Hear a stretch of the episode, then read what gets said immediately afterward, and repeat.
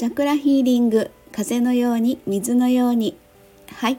えー、周波数音楽作家セラピストのエリスでございます、えー、毎日更新中の感謝の周波数でございます。何気ない日常が感謝で満たされることで世の中をプラスの波動で満たしたい。そんなことを思いながら、えー、言霊の力を借りて発信中でございます。はい、1月11日感謝の周波数の本文を読んでみたいと思います。今日、ヤギ座新月の配信曲を作ってる時、天使が現れた。太陽さんがサンキャッチャー越しにキラキラを連れてきて、鍵盤の上で遊んでる。思わず嬉しくなって、曲の完成もまだなのに、え、この瞬間を切り取って残したくなった。虹色に光る鍵盤テンション上がると。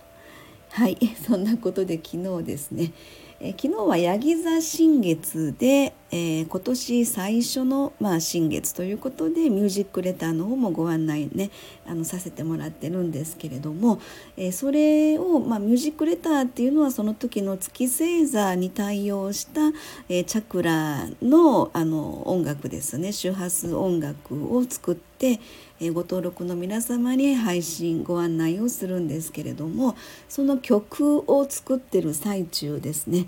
えー、っと昨日は本当にあのヤギ座新月で、えー、日常があることというタイトルで曲の方を創作している途中だったんですが、まあ、あの日常のすごく大事なそのすごくありがたいっていうことを、まあ、曲にですねイメージしようということでちょっとまあ昨日の配信のやつを BGM で入ってますので聞いていただければなんとなく私がイメージした日常というところの同じフレーズをずっとこう続けてやってるっていうすごくでも改めて日常をメロディーにするっていうのがすごい難しいなとちょっと思いながらですね。でそんなことをやってるとですねあの昨日のお昼間ですけどもすごい窓からですね太陽の光がさんさんと差してきてちょうどあの窓のところにサンキャッチャーをぶら下げていてえそこからですねあの七色に輝く、えー、まあ、光があのエレクトーンの鍵盤の上にですねキラキラキラキラ光ってでまああの壁とかもちょっと周りあちこちに本当あの大きいのから小さいのから光がキラキラ光ってすごくそれがですねなんか天使というかすごいなんか「わあ綺麗とか思ってであのまだまだ曲作りの途中だったんですけどこれは感謝の周波数だと なんかその時に思って、えー、思わず写メを撮って。というふうにねちょっとやってたということなんです。えー、でもすごいあのなんかテンションが上がるな ということででその後、えー、曲が完成して配信時間に間に合ったということなんですけれどもねはいそんなところで、えーと、それでですねえっと